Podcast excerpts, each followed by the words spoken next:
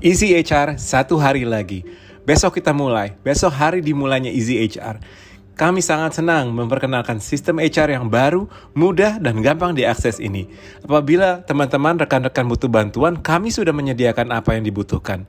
Ada Change Champion yang membantu Anda, melatih Anda, dan menjawab semua pertanyaan mengenai Easy HR, dan juga cari semua yang bisa dihubungi yang bisa membantu Anda dalam segala bantuan, baik itu technical, baik itu seperti logging in ke dalam sistem, maupun memperbarui password Anda.